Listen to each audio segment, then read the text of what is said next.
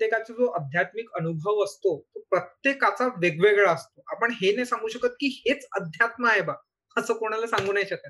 आणि दुसरी गोष्ट म्हणजे की अध्यात्माचे जे आपल्या म्हणजे स्वामी विवेकानंदांनी सुद्धा सांगितलेलं आहे की चार प्रकारे तुम्ही तुमचा रस्ता फॉलो करू शकता. एक तर राजयोग आहे एक भक्तियोग आहे एक कर्मयोग आहे आणि अजून एक कुठला तरी योग आहे कदाचित. मला एक्झॅक्ट नाव नाही लक्षात त्याचं आता. सो चार प्रकारे जर तुम्ही आपलं काम एकदम प्रामाणिकपणे जसं की तुम्ही बोलले आता की लाच न घेता जर एखादा कर्मचारी करून आला एकदम प्रामाणिकपणे तुम्ही आपलं काम करून राहिले तर तुम्ही तेवढेच आध्यात्मिक आहे जेवढा एक हिमालयात तपस्या करणारा साधू आहे. सो अध्यात्म ही खूप जास्त लोक म्हणतात की काय काल्पनिक गोष्ट आहे पण नाही ही खूप जास्त प्रॅक्टिकल गोष्ट आहे. ही जगण्याची गोष्ट आहे ही अनुभवण्याची गोष्ट आहे. ऍज कम्पेअर्ड टू काय म्हणते त्याला? की लोक म्हणतात की खूप काल्पनिक आहे. तुम्हाला म्हणजे तुम्ही मेडिटेशनला बसलंच पाहिजे किंवा तुम्ही हे केलंच पाहिजे. पण मला माझा म्हणजे प्रत्येकाची डेफिनेशन जी म्हटलं वेगळी आहे. तर माझी डेफिनेशन अशी की जर तुम्ही रोज तुम्ही या जगात आलात तुम्ही जे काही काम झालं वाईट झालं चांगलं झालं त्याबद्दल जर तुम्ही ग्रेटफुल आहात त्याबद्दल जर तुम्हाला वाटतं की नाही जे झालं ते माझ्यासाठी चांगल्यासाठी झालेलं आहे. आणि होऊ शकते याचा पुढे काही चांगला परिणाम असेल पुढे काही चांगले डॉट जोडतील आणि जो काही विश्वविधात आहे आता मी तर म्हणजे एवढा बिलीव्ह नाही करत या गोष्टींवर ज्या तुम्ही सांगितलेलं आहे. माझे विचार बरेच वेगळे या गोष्टींपासून. पण स्टील माझा हा एक बिलीव्ह आहे की या युनिव्हर्सला चालवणारा कोणीतरी एक व्यक्ती आहे जो आहे तो आहे तो त्याचं काम व्यवस्थितपणे करतोय. तर आपण आपलं काम व्यवस्थितपणे करायचं. आपल्या कामात आपण त्याला म्हणतो भ्रष्टाचार नाही करायचा. म्हणजे आपले हेच अध्यात्म आहे असं मला वाटतं. नीती तुमचं म्हणणं आहे की नीतिमत्ताप्रमाणे बघायचं. हे काल्पनिक न राहता लोकांनी काय केलं रोहन सर मी तुम्हाला सांगतो. की असे कपडे घातले म्हणजे अध्यात्म. मी भगवे कपडे घातले. मी वॉटेवर कपडे घातले म्हणजे अध्यात्म. तर अध्यात्म अबाव द नेक नाहीये. वेशभूषेवर अध्यात्म नाही. अध्यात्म आहे. तुझं मन. तुमचं मन कसं आहे? तुम्ही काय त्याला डेव्हलप करताय? त्याच्यावर मी मेडिटेशन जगत ते म्हणलं की त्याच्याशिवाय माणसाला पर्याय नाही. कदाचित मी मान्य करतो तुमचे आज तुम्ही विचार मान्य नसेल. काही वर्षांनी काही जन्मांनी मान्य करावंच लागतं. असं की मला या जन्मात मान्य आलं तुम्हाला पुढच्या जन्मात मान्य होईल. आणि जसं तुम्ही आता बोलले मला एक बोलावं वाटतं की चांगलं आणि वाईट बरोबर? चांगलं आणि वाईट कसं काय?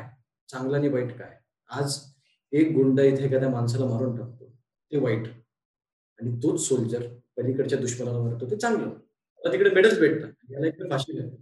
चांगलं आणि वाईट काय? त्यामुळे आपल्या धर्मात असं म्हणतात की bad action done with good motives are good and good action done with bad motives are bad त्यामुळे मोटिव्ह तुमचा हेतू काय?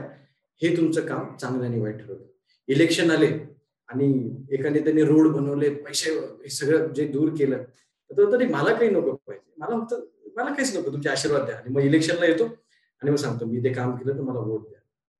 त्याचं पुण्य जमा होत नाही. किंवा ते काही चांगले कारण म्हटले जात नाही कारण ते स्वार्थी आहे. त्यांनी रोड बनवले. याच्यासाठी की त्याला वोट भेटावं? बरोबर आहे का ते मोटिव्ह काही चांगले नव्हते. आणि भगवंत तेच बघतो तुम्ही जे म्हणले चांगलं वाईट काम. आता वाईट काम काय? तू एखाद्याला पैसे तुम्ही जर एखाद्याला पैसे जरी दिले त्याच त्याचा तुमचा मोटिव्ह काय होता त्याच्या मागचा? त्याला मदत करायची होती ना. मग वास्तविक पद्धत त्या गरीबाने दारू जरी पिली मग तुम्ही असं म्हणशाल का अरे यार मी तर त्याचा पाप मला लागेल ना? तुम्ही तुमच्या चांगल्या मोठीने पैसे तुमचं काम सांगलं तर ते मोटिव्ह ठरवतं. हे वाईट चांगलं ते काम चांगलं की वाईट? सिंपल सिंपल आहे. एकदम असं ट्रिकी करून घ्यायचं. लाईफ एकदम सिंपल आहे. नाही नाही. कसं कसं होतं ना सर की अध्यात्म हा विषय काढला ना की बरेचसे लोक एकदम असे सिरियस होऊन जातात. ऍक्च्युली अध्यात्म ही गोष्ट खूप जीन्स पॅन्ट घालून आणि टी शर्ट घालून पण अध्यात्म करता येतो तेच जर कोणती गोष्ट असं जर अध्यात्म मी आपण म्हणतो की अध्यात्म तर सर्व लोकांना ऑर्थोडॉक्स अरे बापरे आता काहीतरी प्रवचन वगैरे अरे बापरे आता काहीतरी सर्वात लेटेस्ट आणि अपडेटेड गोष्ट आहे. आणि सर्वात तुम्हाला सांगतो ना सर ही आतली गोष्ट आहे. जेव्हा माणसाला त्याची चव लागते ना दुसरं काही चांगलं वाटत आता मी तुम्हाला असं सांगतो की अध्यात्म असं आहे आणि तसं आहे. जोपर्यंत तुम्ही बघतच नाही तुम्ही इमॅजिनेशनच करशाल ना की अरे काय काय असेल नाही. ते माझं असं जे भक्त आहे मला विनंती की त्यांनी कुठे ना कुठे स्टार्ट करा. समजून घेण्याचा प्रयत्न करा. नाही तुम्हाला आवडत ना काही प्रॉब्लेम नाही. पण किमान समजा आता नारळाचंच उदाहरण आहे. आपण नारळ फोडतो. का फोडतो नारळ? काय वाटतं तुम्हाला? का फोडत असाल नारळ? का? आंबाने फोडू शकत? दुसऱ्या फळांनी पडू शकत. नारळच का का मी तुम्हाला सांगतो काय जुन्या काळी नरबळी द्यायची. नरबळी. ही प्राण्या. पहिले तर माणसालाच मारायचे. मग हा देव खुश होईल. हा देव आमच्यावर कोपला बरं. देव कधीच कोणावर कोपत नाही. अरे त्याला एवढा वेळच नाही कोपायला. त्याला काही दुसरे कामं नाही काय? तुमच्यावर कोपायला. पण नाही हा कोपला. माणसाला मारा. मग काही ऋषी मुनींनी सांगून सांगून सांगून मग ते प्राण्यावर आले. प्राण्यावर मला मग सांगून सांगून नारळ दाखवलं. नारळ का? नारळाला शेपटी असते. दोन डोळे असतात. की हे पण एक नराचं प्रतीक आहे. म्हणून नारळ हे फोडा देवाला त्याची जी आहुती आहे ती वाचेल. म्हणून ऋषी मुलींनी आपल्याला की सुधरवलं. आपण परत मागे जातो. आपण परत बोकडे कापतो कोंबडे कापतो. त्यामुळे ह्या प्रत्येक गोष्टीमध्ये लॉजिक आहे sir science with spirituality spirituality आहे. असं आपल्या धर्मात कोणतीच गोष्ट नाही जी लॉजिकलेस आहे. फक्त पण आपण पाया पडायचं कशाला पडायचे समज ना घंटी वाजवायची मला सांग घंटी वाजवायची. सगळेजण घंटी वाजवतात पण कोणाच्या डोक्यात प्रश्न पडला का? मला माहिती नाही पडला. की घंटी का वाजवायची? का वाजवायची घंटी? मी बऱ्याच माझ्या मित्रांना विचारलं की अरे बाबा आपण घंटी वाजवतो. का? तो अरे देव झोपलेला असतो ना तो उठतो ना अरे म्हटलं मूर्खा देव जर झोपला ना तर सूर्य चंद्र तारे सगळे असे धडकून सुपरनोवा होऊन काय काय मरून पण जाऊ आपण. त्यामुळे देव हा झोपत नसतो कधी. तर देव झोपायला नाही. त्याचे मेटल असतं ना सर ते आपण टंग केलं की त्याचे व्हायब्रेशन ह्युमन बॉडीसाठी चांगली असते मागे मी तुम्हाला फुलाचं उदाहरण सांगितलं की फुल का? की तुला तुझं आयुष्य फुलासारखं करायचंय. हे कर्मकांडाच्या मागे लॉजिक आहे. पण आपण लॉजिक दिलं सोडून कर्मकांड पकडून बसतो. म्हणजे काबा दिला सोडून आणि वरच पकडत बसलो की हा अशी वेशभूषा करायची. मला इथे टिकायला हे काय? इथं काय? अरे तू भगवंताचं पूजन करतोय. तुझ्यामध्ये असलेल्या भगवंताचं पूजन करतोय. इथं आपण फोकस करताना मेडिटेशन इथे फोकस करायला होता बघा तू मी त्या याचं ध्यानाचं पूजन करतोय माणसाचं पूजन करतोय. असं ही संस्कृती आपली. पण मला नाही वाटत की आज कोणाला इंटरेस्ट उरला की हा परम घेऊ दिवाळ अरे प्रत्येक सणामागे प्रत्येक फेस्टिवल मागे कारण आहे सर. दिवाळी मागं कारण आहे दसऱ्या मागं कारण आहे. पण ते कारण समजून न घेता मी तुम्हाला तेच म्हणतो ना की दिवाळी मागे नरक चतुर्दशी कशाला? काय काय सुंदर असं त्याच्यामागे कारण ते दिलं सोडून. फटाके. आता वास्तविकबद्दल तुम्ही म्हणशाल की तुम्ही सर परत फटाक्याच्या मागे लागले. तर मी फटाके फुटू नका असं म्हणत नाही. पण तुम्ही कारण समजून घ्या. दसरा आपण काय करतो? आपण संक्रांत संक्रांत पतंग उडवतो बघा. आपण आता काय करतो? फक्त पतंग उडवतो. त्याच्या मागचं कारण मी तुम्हाला सांगतो. जसं मला वाटतं आणि मला माझ्या मोठ्यांनी समजून सांगितलं दादांनी समजून सांगितलं माझ्या. की पतंग असतो ना सर? पतंग. थपलेला असतो जोपर्यंत आपल्या हातात असतो तोपर्यंत उडतो. आणि आपल्या हातातून तुटला. बरोबर? मग संडासाच्या टपावर जाऊन पडतो खाली जाऊन पडतो नालीत जाऊन पडतो. तसं माणसाचं आहे. माणूस जोपर्यंत देवाच्या हातात असला ना तो उडत असतो असं थपकेला.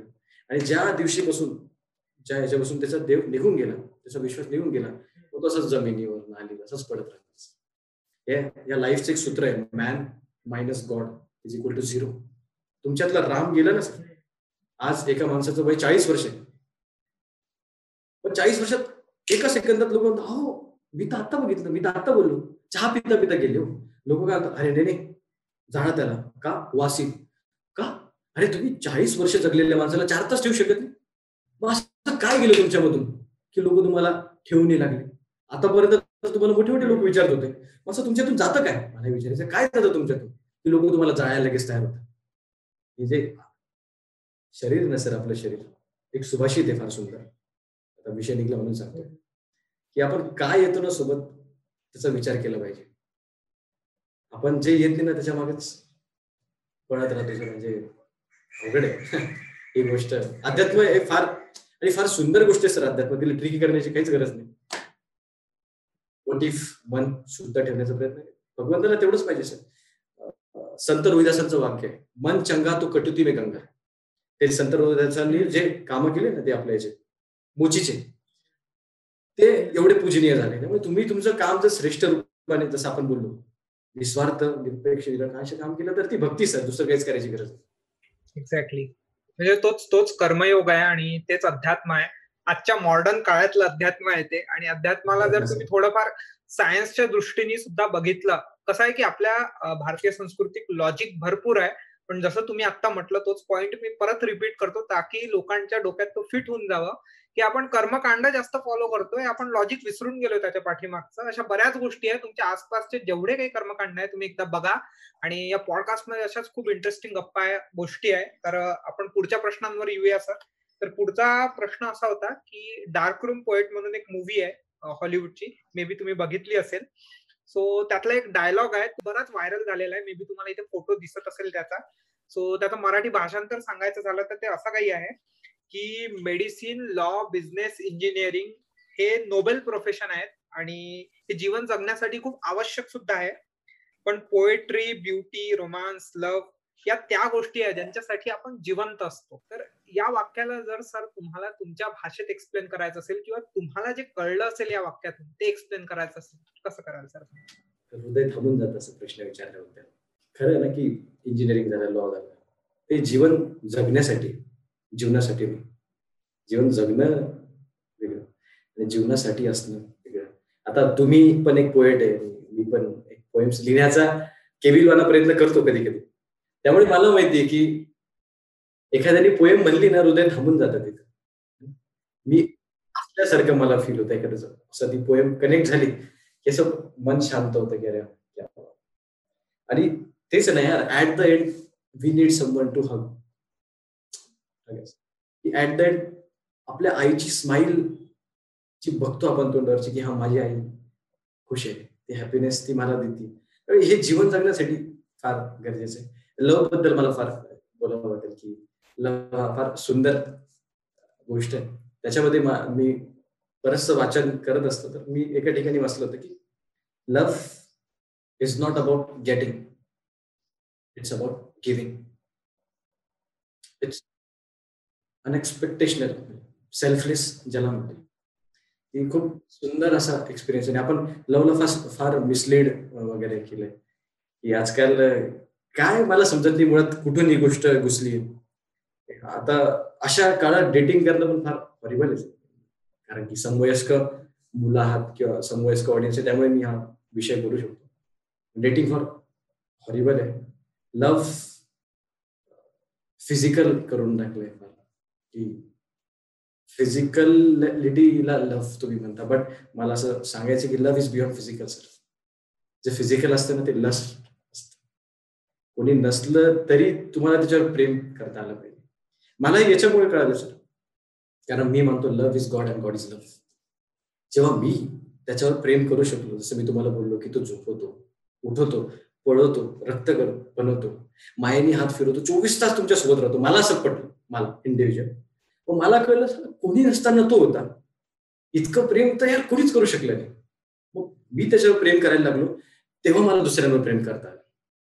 दुसऱ्या नंबरचं प्रेम जर सर्वात जास्त आहे ना मला माझ्या देशाबद्दल. जेवढं प्रेम मी या देशावर के करतोय आणि केलेलं आहे ना सर तेवढं कोणत्याच गोष्टीवर करू शकत नाही. असं वाटतं जीव ओवाळून का एक काय दहा जीव देऊन टाकेल मी माझ्या देशासाठी. इतकं रक्त पेटतं. लव्ह हे ना सर फार सुंदर आहे. पण आज खूप हॉरिबल करून टाकले. काय म्हणजे मला नेमकी समजत नाही की काय डेफिनेशन लोकांच्या डोक्यात घुसली की वेस्टर्न फिलॉसॉफी एवढी झालेली आहे. तुम्ही वेळेच्या आधी अशा काही गोष्ट करून टाकता आणि मग आणि किंमत नाही सर शब्दाची. मी तुम्हाला सांगतो की शब्दांची एवढी किंमत असते. जर जुन्या काळी एखाद्या राजपूत राजाने म्हणलं की मी तुझ्यासाठी असं करत तर दुनिया इकडची तिकडे झाली. ते करत म्हणजे काय? ते प्रेम. मी तुम्हाला सांगतो प्रेम काय असतं? जसं स्वराज्याचं प्रेम छत्रपती शिवाजी महाराजांना होत असेल ते प्रेम. जसं स्वामी विवेकानंद भारतीय संस्कृतीबद्दल प्रेम होत असेल ते प्रेम. गांधीजींना सत्याबद्दल जे प्रेम होतं ते प्रेम हे प्रेम निकृष्ट दर्जाचे सर लव्हला मिसलीड केलं. हे काय असतं लव्ह अरे बाबांना तुम्ही अट्रॅक्शनला लव्ह समजून बसता. आणि मग तुमचं लाईफ स्पॉइल करता. मला तेच सांगायचं की वेळेच्या पहिले त्या गोष्टी करून आणि लव्ह समजून घ्या. मला कितीतरी वर्ष लागले प्रेम समजायला. त्याच्यानंतर मला समजलं की अरे हे असं प्रेम असतं. असं प्रेम करावं लागतं. ते प्रेम असतं आणि प्रेमाशी आपण जगू शकत नाही we need someone to love कितीही माणूस बडाया मारत असला की आय डोंट नीड एनी तुला भेटत नाही ते सांग. कुठं पण नको we need someone we all need someone म्हणून तर आपल्या संस्कृतीत प्रेमाची अख्खं प्रेमावरच तर बेस्ट आणि मला हे मला हे समजत नाही की लग्नाआधीचे प्रेम होतं. बरोबर? बॉयफ्रेंड गर्लफ्रेंडमध्ये त्याला प्रेम. त्याला म्हणतो लव्ह मॅरेज पण लग्नानंतर जे प्रेम होतं त्याला प्रेम नाही म्हणत. ते पण तर प्रेमच आहे. बरोबर ते आहे. ते एवढे लग्नानंतर तीस वर्ष जर सोबत राहत आहे चाळीस वर्ष सोबत आयुष्य घालवत आहे तर विदाऊट प्रेमाशिवाय तर ते पॉसिबल नाही आहे ना? आपल्या डोक्यात काय? नाही नाही. लव्ह मॅरेज लग्नाच्या पहिलीच. मी परत इथं कन्सर्न येतो की अरे हा माणूस सगळ्या सगळ्या गोष्टीच्या ऑपोजिटच आहे. लव्ह मॅरेज लॉ मी लव्ह मॅरेजला ऑपोज नाही करते. मला एक सांगा की लग्ना पहिले जे प्रेम होतं ते प्रेम. पण लग्नानंतर जे होतं ते प्रेम नाही. आज जे प्रेम माझे वडील माझ्या आईवर करतात आज आपली जनरेशन नाही करू शकत ते प्रेम. आपण आपल्या चाबरे आणि भामटेने खोटाटे माणसं झालेली नाही. इतकं खोट इतकं खोट. आज माझ्या समोरचं उदाहरण आहे. तर तुम मेरी दुनिया हो मुलांचं. आणि दर आठवड्याला दुनिया बदलते तुमची. दर आठवड्या इतकं? व त्यामुळे तुम्ही समजून घ्या. नवीन दुनिया नवीन दुनिया आणि हा बिचारा डिप्रेशन तू किसी रेल से गुजरती वगैरे आणि अगदी जीता था जिसके लिए. आणि सर तुम्ही बघा ना डिप्रेशनचं कारण नव्वद टक्के नव्वद टक्के मुली आहे ती मला सोडून गेली. त्याच्यामुळे हा पट्ट्या याचा आयुष्य बरबाद करतो सिगरेट ड्रिंकिंग याचा कितीतरी टाइम हा समजण्यात जातो की ती मला का सोडून गेली? अरे सोड ना. का? तीस वर्षापासून तुझे आई वडील तुझ्या प्रेम करतो ते तुला नाही दिसत का? काल परवाच्या आलेल्या मुलीचं प्रेम तुला दिसत. जन्मात जन्मापासून मला हेच समजत ती काय नेमकी डोक्यात काय भरले मला तेच कळत नाही लोकांच्या. की यार ह्या भारत देशाला आपण विचारतो की तू दे देश मला काय देईल?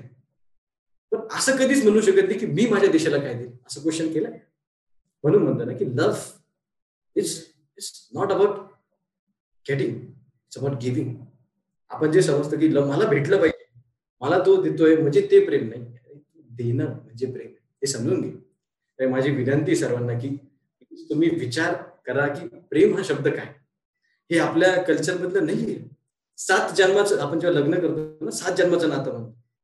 सात जन्माचं एवढे उच्च विचार आहे. इथं एक जन्म सोडा दहा दहा वर्ष दहा दहा वर्ष नाता टिकत नाही. तुम्हाला सांगतो फॉरेन मध्ये एवढं हॉरिबल कल्चर आहे एवढं हॉरिबल मी काही क्रिटिसाइज नाही करत आहे सर पण किती वाईट वाटतं बघा. एका चाळीस वर्षाची स्त्री कॅफेमध्ये बसलेली असते. आणि तिला तिचा डेट ठरलेला असतो कोणीतरी माणूस. वॉट एव्हर एजचा असेल आणि तिने पाच मिनिटात डिसाईड करायचं की याच्यासोबत जायचं का नाही. चाळीस वर्षात? अरे माझ्या आईचं वय बेचाळीस वर्ष आणि मी तिला पंचवीस वर्षाचा मुलगा ह्या वयात स्त्रियांनी असं करणं म्हणजे त्याचे मेंटल हेल्थ कुठे जात असेल? मी तुम्हाला तेच म्हणतो की आपल्या संस्कृतीने या सगळ्या गोष्टीचा विचार केलाय. तिथं कदाचित त्यांची ती चुकी नाहीये. कदाचित त्यांच्याबद्दल पर्यंत ते तत्वज्ञान पोचलं नाही. पण आपल्यापर्यंत पोचलंय ना. त्यामुळे ते करा. प्रेम हे फार गरजेचं आहे. त्यामुळे प्रेम करा. पण मग आपण हे म्हणतो ना की अरे मला ही गोष्ट खोटी वाटते. मी खरं प्रेम केलंय म्हणून मी सांगू शकतो. की लोक म्हणताना खरं प्रेम वारंवार होतं खरं प्रेम वारंवार होतं. एकदाच होतं झालं झालं. परत नाही मग खरं प्रेम जर दुसऱ्यांदा झालं तर मग पहिलं तुमचं प्रेम नव्हतं हे समजून घ्या. आणि अजून एक सांगायचंय माझा अनुभव आहे. की आपण जे म्हणतो की मला खरं प्रेम झालं मला खरं प्रेम झालं तर तुम्ही प्रेमाला निवडत नाही प्रेम तुम्हाला निवडत असतो. ज्याला खरं होतं त्या खरं प्रेम फार रेअर आहे. की माझ्यासारख्या एखाद्या बावड माणसाला पागल माणसालाच होऊ शकतं. की मी पागल आहे.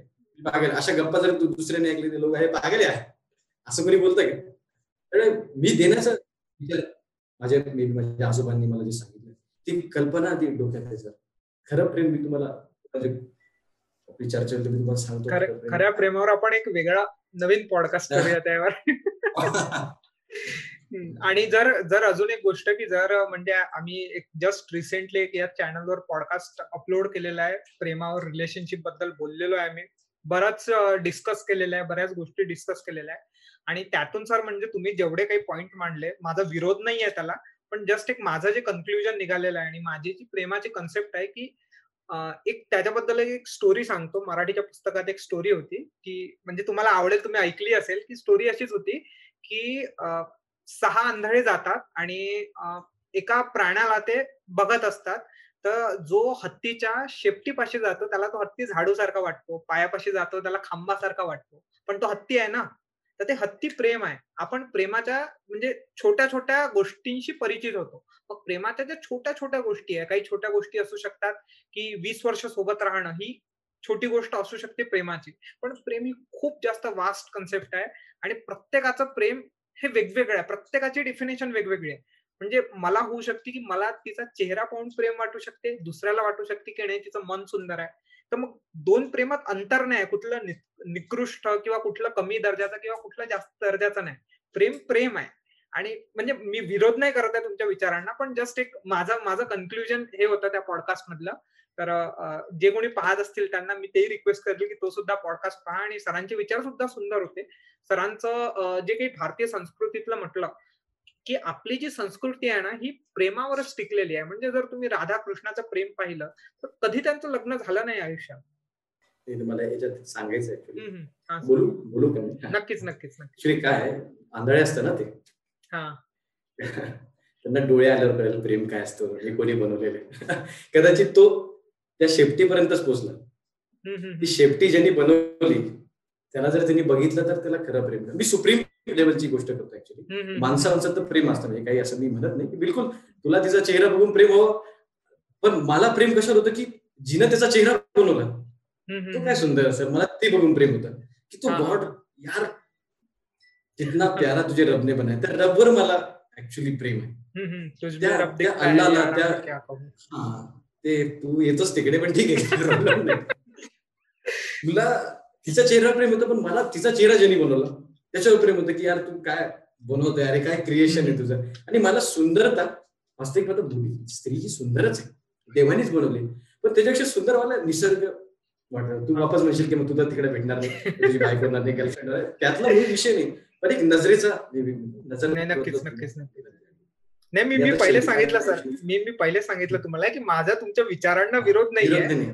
पण कसं आहे की हा आपली आपली जी संस्कृतीच आहे ना ती ऍक्सेप्टन्सची संस्कृती आहे. आपला आता आता आपल्या याच्यात बऱ्याच गोष्टी अशा आलेल्या आहेत. या वेस्टर्न कल्चरच्या म्हणू शकतो ज्याला की आपण टॉलरन्स इनटॉलरन्स म्हणतो सॉरी की आपण कुठली गोष्ट ऍक्सेप्ट करत नाही. पण आपली भारतीय संस्कृती ही ऍक्सेप्टन्स आहे की कुठल्याही थॉट प्रोसेस आली ना कित्येक आयडिओलॉजी आल्या आणि येऊन गेल्या आणि आपण प्रत्येकाला जागा दिली. आपण कोणालाच नाही म्हटलं चल निकल. कोणालाच नाही म्हटलं प्रत्येकाला म्हटलं की नाही तुझं तुझं बरोबर आहे पण तू माझंही ऐक. हे माझं आहे हे तुझं आहे. या दोघांचं मिश्रण करून आपण काहीतरी तिसरं काढू आणि नवीन काढू. आणि ते जास्त ब्युटिफुल असेल असं आपलं भारतीय संस्कृतीचं आहे. जितकी जागा आस्तिक लोक नव्हती ना तितकी जागा नास्तिक लोकांनी आपल्या संस्कृतीत दिलेली. आणि असं काही मारामारी करून बघायचे नाही. ते चर्चेला बसायचे. ठीक आहे. हे तुझं कल्चर आहे हे माझं कल्चर आहे. ठीक आहे. मग तुला ह्याबद्दल काय वाटतं? याच्याबद्दल काय वाटतं? आमच्या संस्कृतीतले असे विचार. मग काही तुमचे घ्यायचे की आमचे घ्यायचे? जे ज्याला पटले जे चांगले जे चांगलं वाटतं ते पकड. जे बने वाटत ते सोडून दे. ही आपली संस्कृती आहे. आणि राधाकृष्णबद्दल बोलायचं झालं तर सगळे म्हणतात राधाकृष्ण राधाकृष्ण. सर तर मी जे वाचले ते सांगतो. का मी बरोबर आहे चुकीचं आहे ते मला माहिती पण पुराण आहे. त्या पुराणामधलं फोर्थ क्लास पुराण आहे ब्रह्मवैवर्त पुराण. तर त्यात असं दिलंय की राधाची डेफिनेशन काय? राधा म्हणजे काय? की ज्या भक्तांनी आपलं आयुष्याचं सर्वस्व भगवंताच्या चरणावर दिले त्याला राधा म्हणतात. मोठे मोठे ऋषींना जे काही आज मोठे म्हणजे जीवित आहे ना जीवित आहे त्यांना विचारा. कधीच वाचनात राधा नावाची कन्सेप्ट त्यांनी वाचलेली नाही. म्हणजे जे आपण म्हणतो राधाकृष्ण राधाकृष्ण. तर त्यांच्या वाचनात तरी कुठे आले नाही की राधा नावाची व्यक्ती कोणी होती पण राधा म्हणजे काय? संस्कृत मध्ये राधा म्हणजे की असा माणूस ज्यांनी आपलं सर्वस्व भगवंताच्या चरणी त्याला काही घेणं देणंच नाही भगवंताशिवाय. त्या स्टेजला राधा म्हणतात. म्हणून कदाचित ते पुराण म्हणजे काय? भाव वाढवण्यासाठी भक्ती वाढवण्यासाठी जसं मी काही विरोध नाही करत पण मला जे माहिती ते मी सांगतोय. नाही म्हणजे इंटरेस्टिंग आन्सर होतं सर बऱ्याच गोष्टी मलाही नवीन माहिती पडल्या. आपण पॉडकास्टच्या शेवटाकडे हळूहळू वळतोय आणि शेवटचे बस दोन तीन प्रश्न राहिलेले आहेत. सो एक प्रश्न असा होता सर की live life to the fullest म्हणजे आयुष्य एकदम जिवंतपणे जगा. पण कसं आहे की प्रॅक्टिकली बऱ्याचदा हे पॉसिबल होत नाही कारण तुम्ही जसं म्हटलं की लाईफ अप अँड डाऊन या दोन्ही गोष्टी असतात. म्हणजे तुम्ही प्रत्येक वेळेस पॉझिटिव्ह राहणं हे पॉसिबल नाही. तर live life to the fullest जे वाक्य म्हणतात. तर आयुष्य जगणं म्हणजे नेमकं काय? जगणं या शब्दावर मी जास्त प्रेशर टाकतोय. तर आयुष्य जगणं म्हणजे काय? हे तुमच्या मते काय वाटतं याबद्दल तुम्हाला? येस थँक्यू मला हा क्वेश्चन विचारला. मला असं वाटतच होतं काहीतरी विचारशील तू. लाईफ हा फार मोठा अगदी उत्तर जेवढं सांगावं तेवढं कवी मी सांगण्याचा प्रयत्न करतो. की तुकाराम महाराजांची एक मन आहे मी पण ज्याचे प्रोक्त फळाप्रमाणे गळाले त्याला जीवन कळाले. मी पण म्हणजे अहंकार प्रोक्त फळ म्हणजे पिकलेलं फळ सारखं ज्याचं गळालं त्याला आयुष्य कळालं. आयुष्य म्हणजे काय? की जीवनात येणाऱ्या प्रत्येक गोष्टीला सकारात्मक दृष्ट्या बघणं म्हणजे आयुष्य. मग आपण मग विचार केला मग जीवन जीवन तर सगळ्यांनाच भेटतं ना रोजचं. मलाही भेटलंय तुम्हालाही भेटलंय प्राण्यालाही भेटलंय बरोबर? सगळ्यांनाच दिलंय. मग मनुष्याचा जन्म घेऊन आपण असं काय वेगळं केलं? आपण कसं धन्यता म्हणतो की मी मोठा झालो. अरे तू मोठा झाला का? अरे देवाने तुला मोठं केलं. हे मानण्यात या. विचार करा. मग मी धन्यता म्हणतो की माझं लग्न आलं मला मुलं बाळा झाली. जनावरांना मुलं बाळ होत नाही का? आपण आपल्या मुलांना खाऊ घालतो. का ते त्यांच्या मुलांना खाऊ घालत नाही? ते त्यांना मोठं करत नाही. मग आपल्यात आणि मग जन मला मला असं वाटतं की माझ्यात मग जनावरात फरक करायला मनुष्याचा जन्म घेऊन जीवन सगळ्यांनाच भेटलं ना? जीवन सगळ्यांना सारखंच आहे. वास्तविक आता आता जीवनाची डेफिनेशन करा असं सांगितलं तर जन्मापासून मृत्यूपर्यंतचा प्रवास म्हणजे जीवन. बरोबर? पण मग जीवन म्हणजे नेमके काय? जनावरी तो जगतो मी तोच जगतो. मग मी वेगळं मी जन्म माणसाचा जन्म घेऊन वेगळं काय केलं? हा प्रश्न स्वतःला पडतो का? तो नाही पडत तर तो पडला पाहिजे. की मी तेच करतो काय असं वेगळं करतोय? माझ्या मोठ्या मुला मुलांना मोठं करतोय ते? माझ्या त्यांना मी खाऊ बोलते ते खाता तू येऊन काही केलं का? म्हणून शंकराचार्य म्हणतात आपल्या कस्तून कोहम कुता आया तर कामे जननी कोमितात. म्हणजे मी कोण? कुठून आलो? कशासाठी आलो? हे तुला कळावं याच्यासाठी तुझा जन्म आहे. ना की ऍक्टर डान्सर फॅमिली मोठी करणे करिअर बनवायचं आहे याचा अर्थ असा नाही की बनवायचं नाही मी तुम्हाला ते सांगतो परत परत. ह्या जर्नीमध्ये तुम्हाला ओळखायचं की मी कोण आहे? माझं आणि क्रिएटर ऑफ द युनिव्हर्सचं नातं काय? वास्तविक आता ही कन्सेप्टच बऱ्याच लोकांना सॉरी माहीत नाही. की माझं आणि त्याचं नातं काय? కస్త్వం కుహం कुता आया तर कामे जननी उमेतात आणि हा प्रवास तर सांगे पुनरपी जननम पुनरपी मननम पुनरपी जननी म्हणजे की परत परंपरा परत जीवन परत परंपरा परत जीवन ते सुरूच राहणार आहे. मग आपण असंच जगायचं का? मी असंच मग मी कुत्र्यासारखंच जगणार का? मी पळत राहतो पळत राहतो पळत राहतो. अरे मग कुत्राही पळतो. कुत्रा कुठे आणि मी कुठे पोहोचतो? कुठे जायचं कुठे? मला ते सांगा. मला सांगा. पैसा कमवणं जीवन आहे. सिकंदर होता. जे की सगळं जग जिंकलं होतं. त्यांनी काय सांगितलं? Let world know let world know Sikandar died with empty hands जे वरती घेऊन जायचंच नाहीये. आपण त्या गोष्टीसाठी पळतोय. मग काय वरती येतं? हा प्रश्न आपल्याला पडला पाहिजे. की माझ्यासोबत वरती काय येतं आता मी आदित्य मनगटे. शंभर एक कार घेऊन लागले. वीस तीस माझे बंगले. मोठे नोकर चाकर. आणि मी एक दिवस जातो. मग मी देवाला सांगतो का देवा यार माझी ती फेवरेट कार होती ती येऊ दे. ते म्हणतो हा हे नाटक खाली वरती नाही. या गोष्टी वरती येणार नाही मग वरती काय येतात? कर्म. म्हणून गीतेच्या दुसऱ्या अध्यातल्या सत्तेचाळीसवा श्लोक आहे. कर्मण्यावधिकार असते माफली फलेशु कदाचित. निष्काम निरपेक्ष निराकांश वृत्ती ठेवून जे कर्म करतो ते निस्वार्थी कर्म ही भक्ती ते सोबत येतं. म्हणजे सोबत येतं आपण त्याच्यामुळे आयुष्यावर कळतच पळतच आपल्याला काय वाटतं? भक्ती जीवन जगणं. मी तुम्हाला ते सांगतो की जीवन कसं जगणं? हे समजून घेणं म्हणजे जीवन जगणं आहे. आता आपण भौतिकरित्याच जीवनाची डेफिनेशन करतो. माझ्याकडे ही गाडी असली का मोठा बंगला असला सुंदर बायको मुलं म्हणजे माझं जीवन. त्या याच्यात स्वतःला आपण धन्य मानून बसलो. आणि जे जीवन होतं ओरिजिनल जे जगायचं होतं नेचरला बघायचं होतं ट्रॅव्हल करायचं होतं स्वतःला आत जाणून घ्यायचं होतं ते सोडून दिलं वेगळ्याच गोष्टीकडे आपण म्हणून live life to its fullest जर पूर्ण जगायचं असेल तर तुला अध्यात्म घुसावाच लागेल. तुला हे ओळखावंच लागेल की तू कोण? पुत्र मित्र कलत्र? पिते पुत्र. सखैव सुखी. प्रिय प्रियोर हास्य सोडून. असा श्लोक आहे. चुकत असेल माझ्या पुढे की तू कोण आहे भगवंताचा? भिकारी आहे? तुझा पुत्र आहे? त्याचा मित्र आहे? का तू त्याची आहे का तू लग्न केले त्याचं? फायनल स्टेज आहे मधुरा भक्ती त्याला म्हणतात तू काय?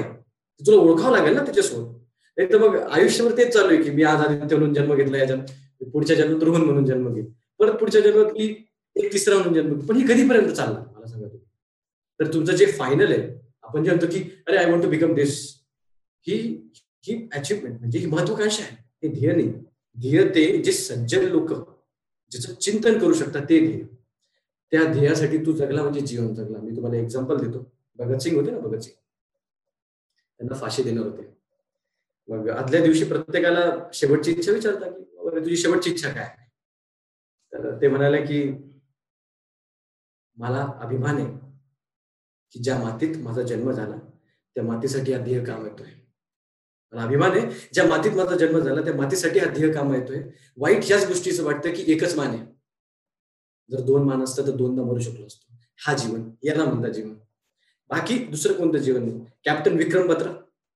ये दिल मांगे मोर. अरे या या देशासाठी त्यांनी जीवनाची आहुती देऊन टाकली.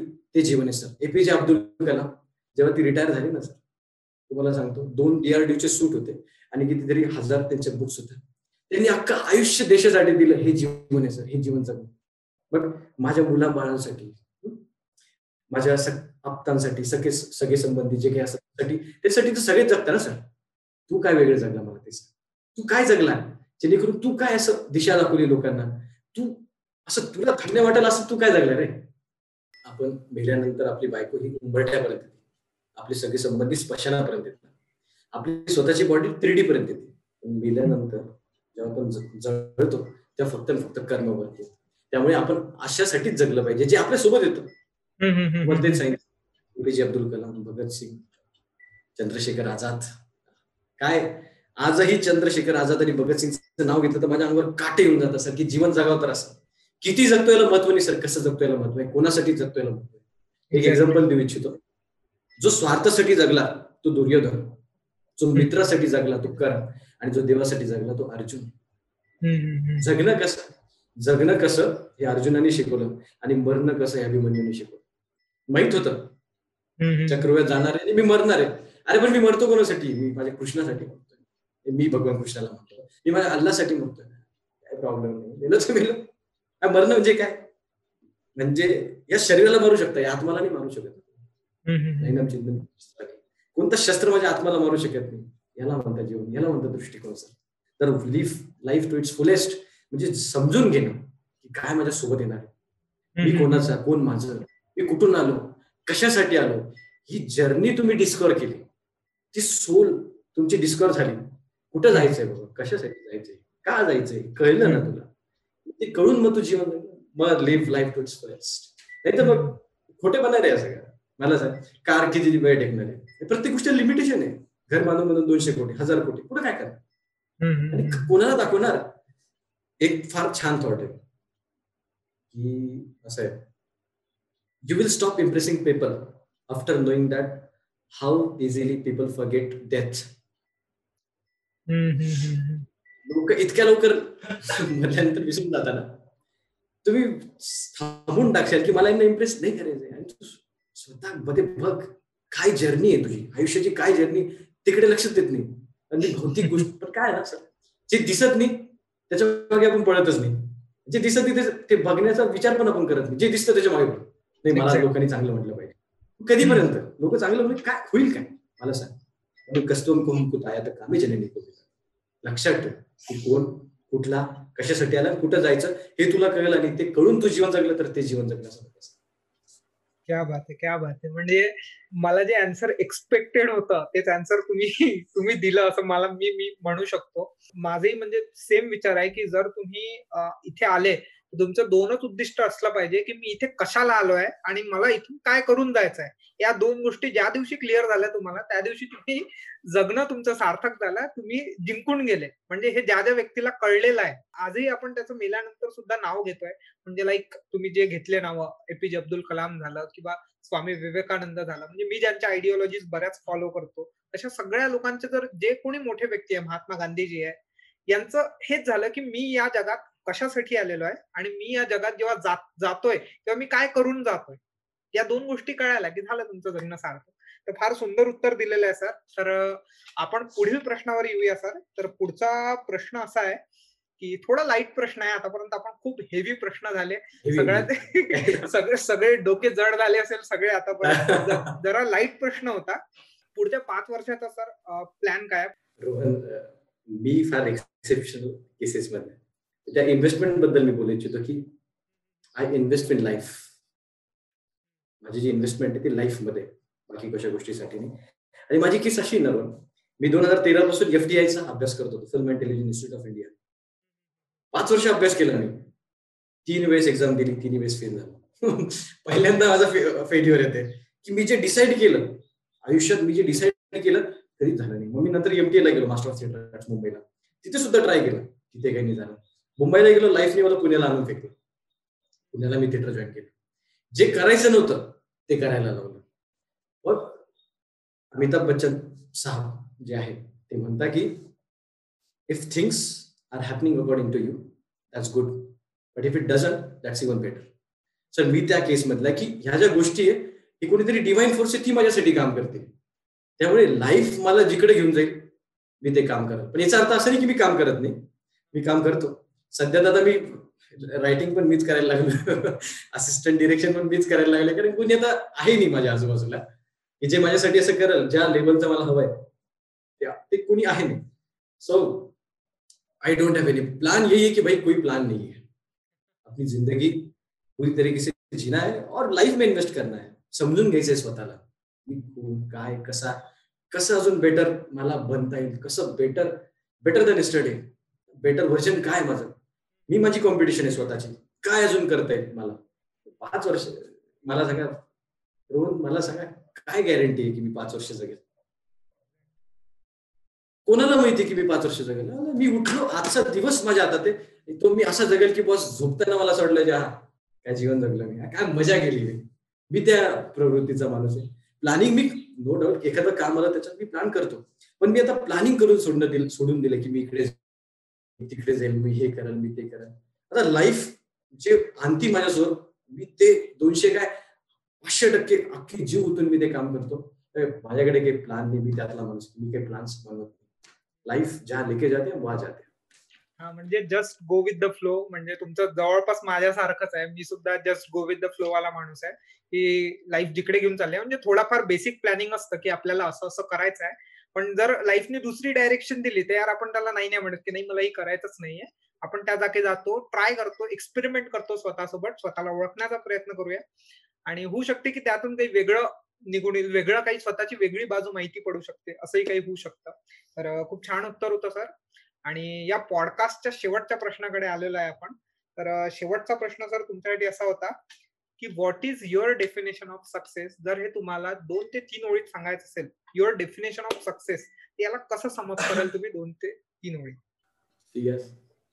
मी परत एकदा सांगतो की शब्दात फार आपली गफलत होती. अचिव्हमेंट आर नॉट सक्सेस आज कार असली गाडी असली बंगला असला त्याला सक्सेसफुल मानलं जातं पण तो सक्सेसफुल नाही लाईफचं सक्सेस हे डिफरंट आहे. माझ्या मते जो माणूस जसं मी तुम्हाला सांगितलं की कर्मण्यम असते महाफली शुकदाची जो माणूस फळाची अपेक्षा न ठेवता वारंवार प्रयत्न करत जातो. पण प्रयत्न पण असे की जे निष्काम आहे त्याच्यामागे ती फळाची अपेक्षा नको. त्या स्टेजला सक्सेस म्हणतात आज मी माझ्याकडे काही फार मोठे प्रोजेक्ट नाहीये पण मला असं वाटतं की मी सक्सेसफुल आहे का? कारण मी ते प्रयत्न ठेवलेले आज मला असं वाटतं की मला फार मोठं यश भेटावं की मला पैसे भेटावं. पण मी माझ्या स्वतःला स्वतःच्या डोळ्यात डोळे घालून बघू शकतो. माझं काम मला आवडतंय ना. त्याच्यामागे काही अपेक्षा नव्हती ना. सर ते सक्सेस आहे. ते ट्रू सक्सेस आहे.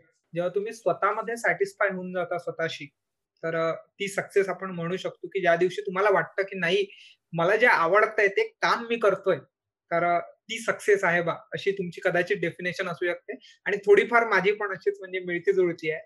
सो असो आता सर एक सरप्राईज एलिमेंट आहे आपल्या पॉडकास्ट मधला. आम्ही कुठल्याच गेस्टला सांगत नसतो. तर हा सरप्राईज एलिमेंट असा की तुम्हाला एक टास्क राहणार आहे की मी क्वेश्चन विचारल्यानंतर क्वेश्चन जो काही राहील त्याचा पटकन आन्सर करायचा न विचार करता जास्तीत जास्त. ठीक आहे? रॅपिड फायर टाईप आहे. हा सरप्राईज एलिमेंट असतो पॉडकास्टमध्ये तुमचा पहिला प्रश्न असा आहे सर की तीन अशा मूवीज सांगा ज्याने तुमच्या लाईफमध्ये खूप ड्रास्टिक चेंज आणला. तुमचा लाईफ वेगळ्या डायरेक्शनला नेला अशा तीन मूवीज न विचार करता. थ्री इडियट्स आणि हॉलिवूडचीच एक मूवी आहे. मला त्याचं नाव नाही आठवत. शटर आयलंड सॉरी अच्छा शटर क्या बात आहे. तिन्ही मूवीज मी त्यातल्या दोन पाहिलेला आहे. एक नाही पाहिलेली आहे. शटर आयलंड ने पाहिलेले आहे पण नक्कीच पाहावी लागेल. त्यानंतर तुमचं डोकं फिरेल. त्यानंतर नेक्स्ट क्वेश्चन असा आहे की तीन बुक्स ज्या तुम्हाला वाचल्या आणि तुम्ही त्यातला एक एक ओळ तुम्हाला एकदम अशी लाईफ चेंजिंग वाटली की ही ओळ माझी लाईफ चेंज केलेली अशा तीन बुक्स कुठले पहिली वाल्मिकी रामायण. मी सर्वांना सजेस्ट करतो. सॉरी पहिली भगवद्गीता तुम्ही भगवद्गीता वाचा. प्लीज प्लीज भगवद्गीता वाचा. सेकंड वाल्मिकी रामायण. आणि थर्ड बुक म्हणजे law of attraction law of. Attraction please तिन्ही. वाचलेल्या आणि सर्वात जास्त सुंदर आणि जिच्यामध्ये प्रेम आहे इतकं प्रेम आहे भगवद्गीता की तिच्यासारखी बुक नाही क्या बात आहे म्हणजे हा सरप्राईज एलिमेंट इतकाच होता सर दोनच क्वेश्चन राहतात त्यांचे पण हे मी जनरली कुठल्याही गेस्टला हे मी गेस्टला जनरली उघडण्याच्या पहिले संपला पण रे. हे जनरली गेस्टला याच्यासाठी नसतं सांगत सर की या गोष्टींवर विचार करायला वेळ नकोय. या गोष्टी पट आणि असं म्हणतात की ज्या गोष्टी तुम्ही एकदम रॅपिडली येऊन जातात ना तुमच्या तोंडातून तर तुमची सायकोलॉजिकल थिंकिंग त्यानुसार असते. आपण नक्कीच सायकोलॉजीवर सुद्धा एखादा पॉडकास्ट करू. आपल्याला प्रेमावरचा पॉडकास्ट करायचा आहे आणि सायकोलॉजीवरचा करायचा आहे पुढे पुढे जाऊन नक्कीच करूया सर तर आभार प्रदर्शनाची वेळ झाली आहे. तर थँक्यू सो मच माझ्या पॉडकास्टमध्ये आल्याबद्दल. मला मला म्हणजे माझे पर्स्पेक्टिव्ह नवीन खुलले. कारण मी कसं आहे मी एका पर्टिक्युलर विचाराने हे करत राहतो. हे पॉडकास्ट सुरू करायचं एक उद्दिष्ट असंही म्हणू शकता तुम्ही की नवीन नवीन थॉट प्रोसेस तुम्हाला शिकायला मिळतात. आणि जेव्हा जेव्हा तुम्ही थॉट प्रोवोकिंग गोष्टी शिकता ना तर तुम्ही आपोआप घडत जातात असं मला एका जणांनी सांगितलं होतं त्यामागे पॉडकास्ट सुरू करण्याचं एक उद्दिष्ट तेही आहे की जेव्हा तुम्ही वेगवेगळ्या फील्ड मधले वेगवेगळ्या लोकांशी जेव्हा चर्चा करता एखाद्या गोष्टींची तर होऊ शकते आपले मतभेद असतील वैचारिक मतभेद असतील की एखादा विचार नसेल पटत. पण जेव्हा तुम्ही विचार ऐकता ना तर तुम्ही स्वतः विचार करायला लागता की यार असंही होऊ शकतं. मतभेद असावी पण मनभेद नको हा एक्झॅक्टली एक्झॅक्टली एक्झॅक्टली तर thank you so much sir आणि जर तुम्हाला एका लाईनीत जर पॉडकास्ट समअप करायचं असेल तर तुम्ही ते सांगू शकता. अच्छा अच्छा. नाही अरे तू अतिशय तुझ्याबद्दल तुमच्याबद्दल काय सांगावं? तुम्ही मोठ्या मोठ्या ऍक्टर्सचे मी तर. अगदी फार छोटा माणूस आहे. पण काय असतं ना जेव्हा तुम्ही दुसऱ्याला सांगत असताना तेव्हा तुम्ही स्वतःला पण सांगत असता. त्यामुळे थँक्यू तू मला चान्स दिला की माझी आयडिओलॉजी जी आहे ते तत्वज्ञान ते मी स्वतःला परत एकदा सांगू शकलो. ज्या गोष्टी मी विसरलो होतो मी परत आणू शकलो. त्यामुळे. माझ्या लाईफची रिहर्सल माझ्या आयडिओलॉजी रिहर्सल घेण्यासाठी थँक्यू सो मच आणि मला जे काही विचार आभार प्रदर्शित करण्याचा जो चान्स मला तो दिलाय सांगण्याचा जो एक प्लॅटफॉर्म दिलाय त्याबद्दल पण मी तुझे आभार. आणि मला सांगू इच्छितो की हे पहिला माझा पॉडकास्ट किंवा interview life I was bit nervous की कसं असतं ना इंटरव्ह्यू वगैरे. कारण बऱ्याचशा गोष्टी जीवनात पहिल्यांदाच घडतात वगैरे. त्यामुळे थँक्यू आणि माझ्या आयुष्यात नेहमी शेवटपर्यंत तूच राहशील की ज्याने माझा फर्स्ट इंटरव्ह्यू घेतला ऍज अन ऍक्टर म्हणून. So thank you so much thank you so much मी भगवंताच्या thank you thank you thank you so much sir माझ्या पॉडकास्ट